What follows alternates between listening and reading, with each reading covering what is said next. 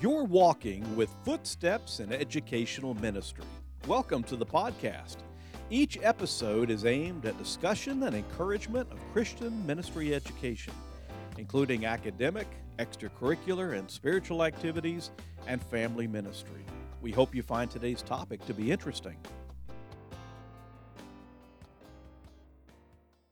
In an educational community, teachers and students would do very well to pay attention to the teacher, Jesus, and his students, the disciples. Today, Student Life Director Mr. Miller calls attention to Jesus' instruction on prayer. Mr. Miller's comments are taken from this week's special online message to students. Today, I wanted to just briefly look. We're not going to look at this whole thing, but we're going to look at really just two words. Let's read Matthew 6 9 through 13. Pray then like this our Father in heaven, hallowed be your name, your kingdom come, your will be done, on earth as it is in heaven. Give us this day our daily bread, and forgive us our debts, as we have forgiven our debtors. And lead us not into temptation, but deliver us from evil. In the four Gospels Matthew, Mark, Luke, and John there's only one place where the disciples directly ask Jesus to teach them something and it's found in Luke 11, which is kind of the variation of the Lord's Prayer, right? It's the second place where Jesus puts this prayer kind of out um, to his disciples. So one of the only, the, the only place where the disciples directly ask Jesus to teach them something is regarding prayer, and I think that that can give us a little bit of the significance and importance of prayer. And since we are in the quarantine times, uh, I think if you're like me, you find yourself with slightly more free time, but then, you know, so you could use it to pray. Uh, but also, I want to look at Matthew 6 and just show you something about prayer that's innate in the way that Jesus taught it that isn't necessarily just about personal prayer. And so I want to give you a challenge at the end of this. So we're just going to look at two words. In the Greek, the Lord's Prayer in Matthew 6 starts with the word Father. And then the next word is our. And those are the two words that we're going to look at our Father. This first word, Father, is extremely significant. Jesus teaches his disciples that when you pray to God, the holy God who is in heaven, right? The God who is running the entire universe, the God who's not surprised by COVID 19, the God who's not surprised by death and life. He's not surprised by anything. He's sovereignly powerful over it all, right? This God, Jesus tells you that you are primarily to address him and approach him in prayer with the word Father. And that's an amazing thing if you think about it. The significance of that should not be overlooked. The reason we can call our God Father is because his son died on a cross, right, for the forgiveness of our sins. And he the great exchange as martin luther calls it the righteousness of christ is given to those who believe in jesus and the sinfulness of man is given to jesus on the cross. And so jesus is punished on behalf of our sins and we are cherished on behalf of his righteousness. We are called sons and daughters on behalf of his righteousness. You are part of the family of god. And so the first significant thing that we need to look in and just dwell upon and just wonder at is the fact that we are children of god the second word that I want us to focus in on is the word our. Our, right? It's plural.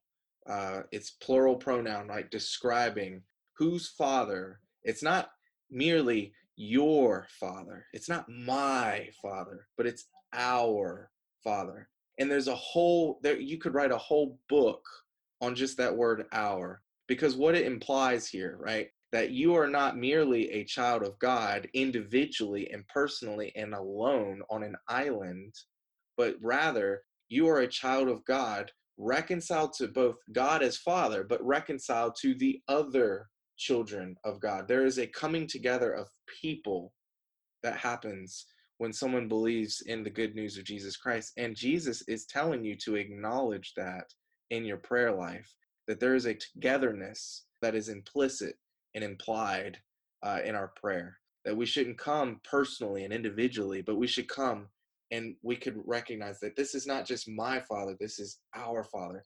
When we come to God in prayer, the people who are also believers in Jesus that we interact with day in and day out should also come with us in prayer. So that can be done in a couple ways, right? You can corporately worship, like you could be calling up your friends who are believers. You could call up your fellow church members who are part of your church and you can pray with them.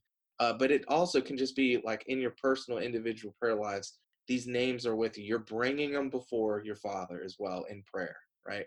So those two words set the trajectory of the entire prayer that Jesus teaches. So the first word is Father, and notice that the the following lines um, reflect that.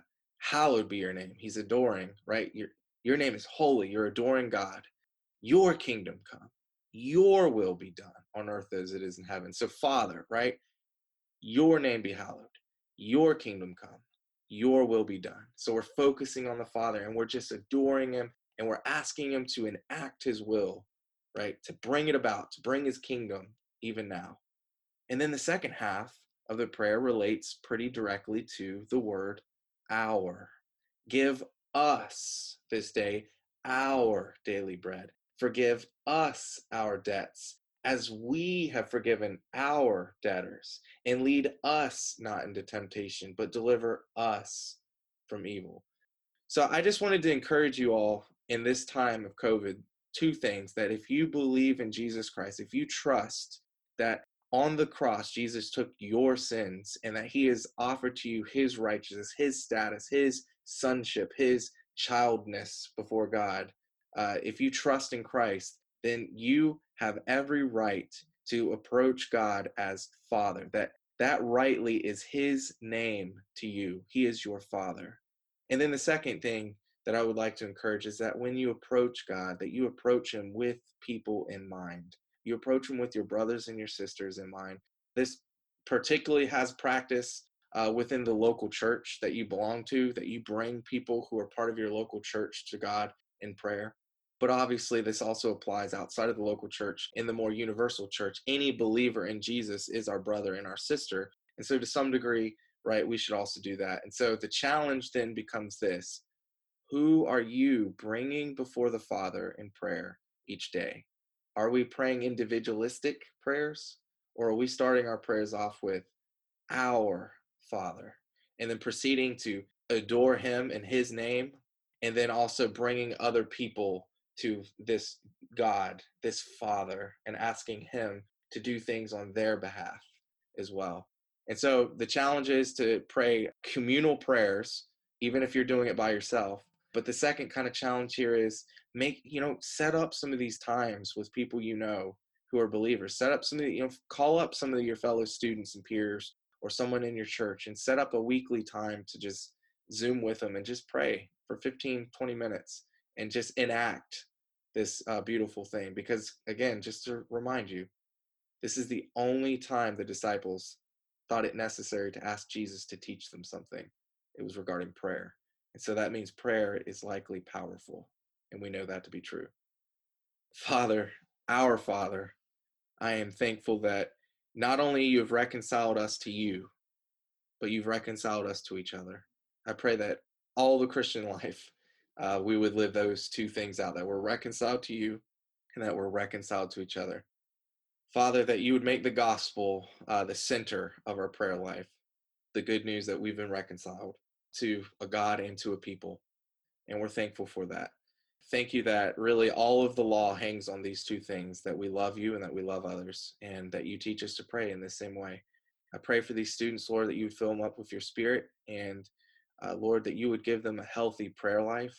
And that includes them bringing daily other people before your name and celebrating two things that they can call you Father, the God of the Bible, and uh, that they can call each other brothers and sisters because they belong to this family. It's our Father. You are our Father.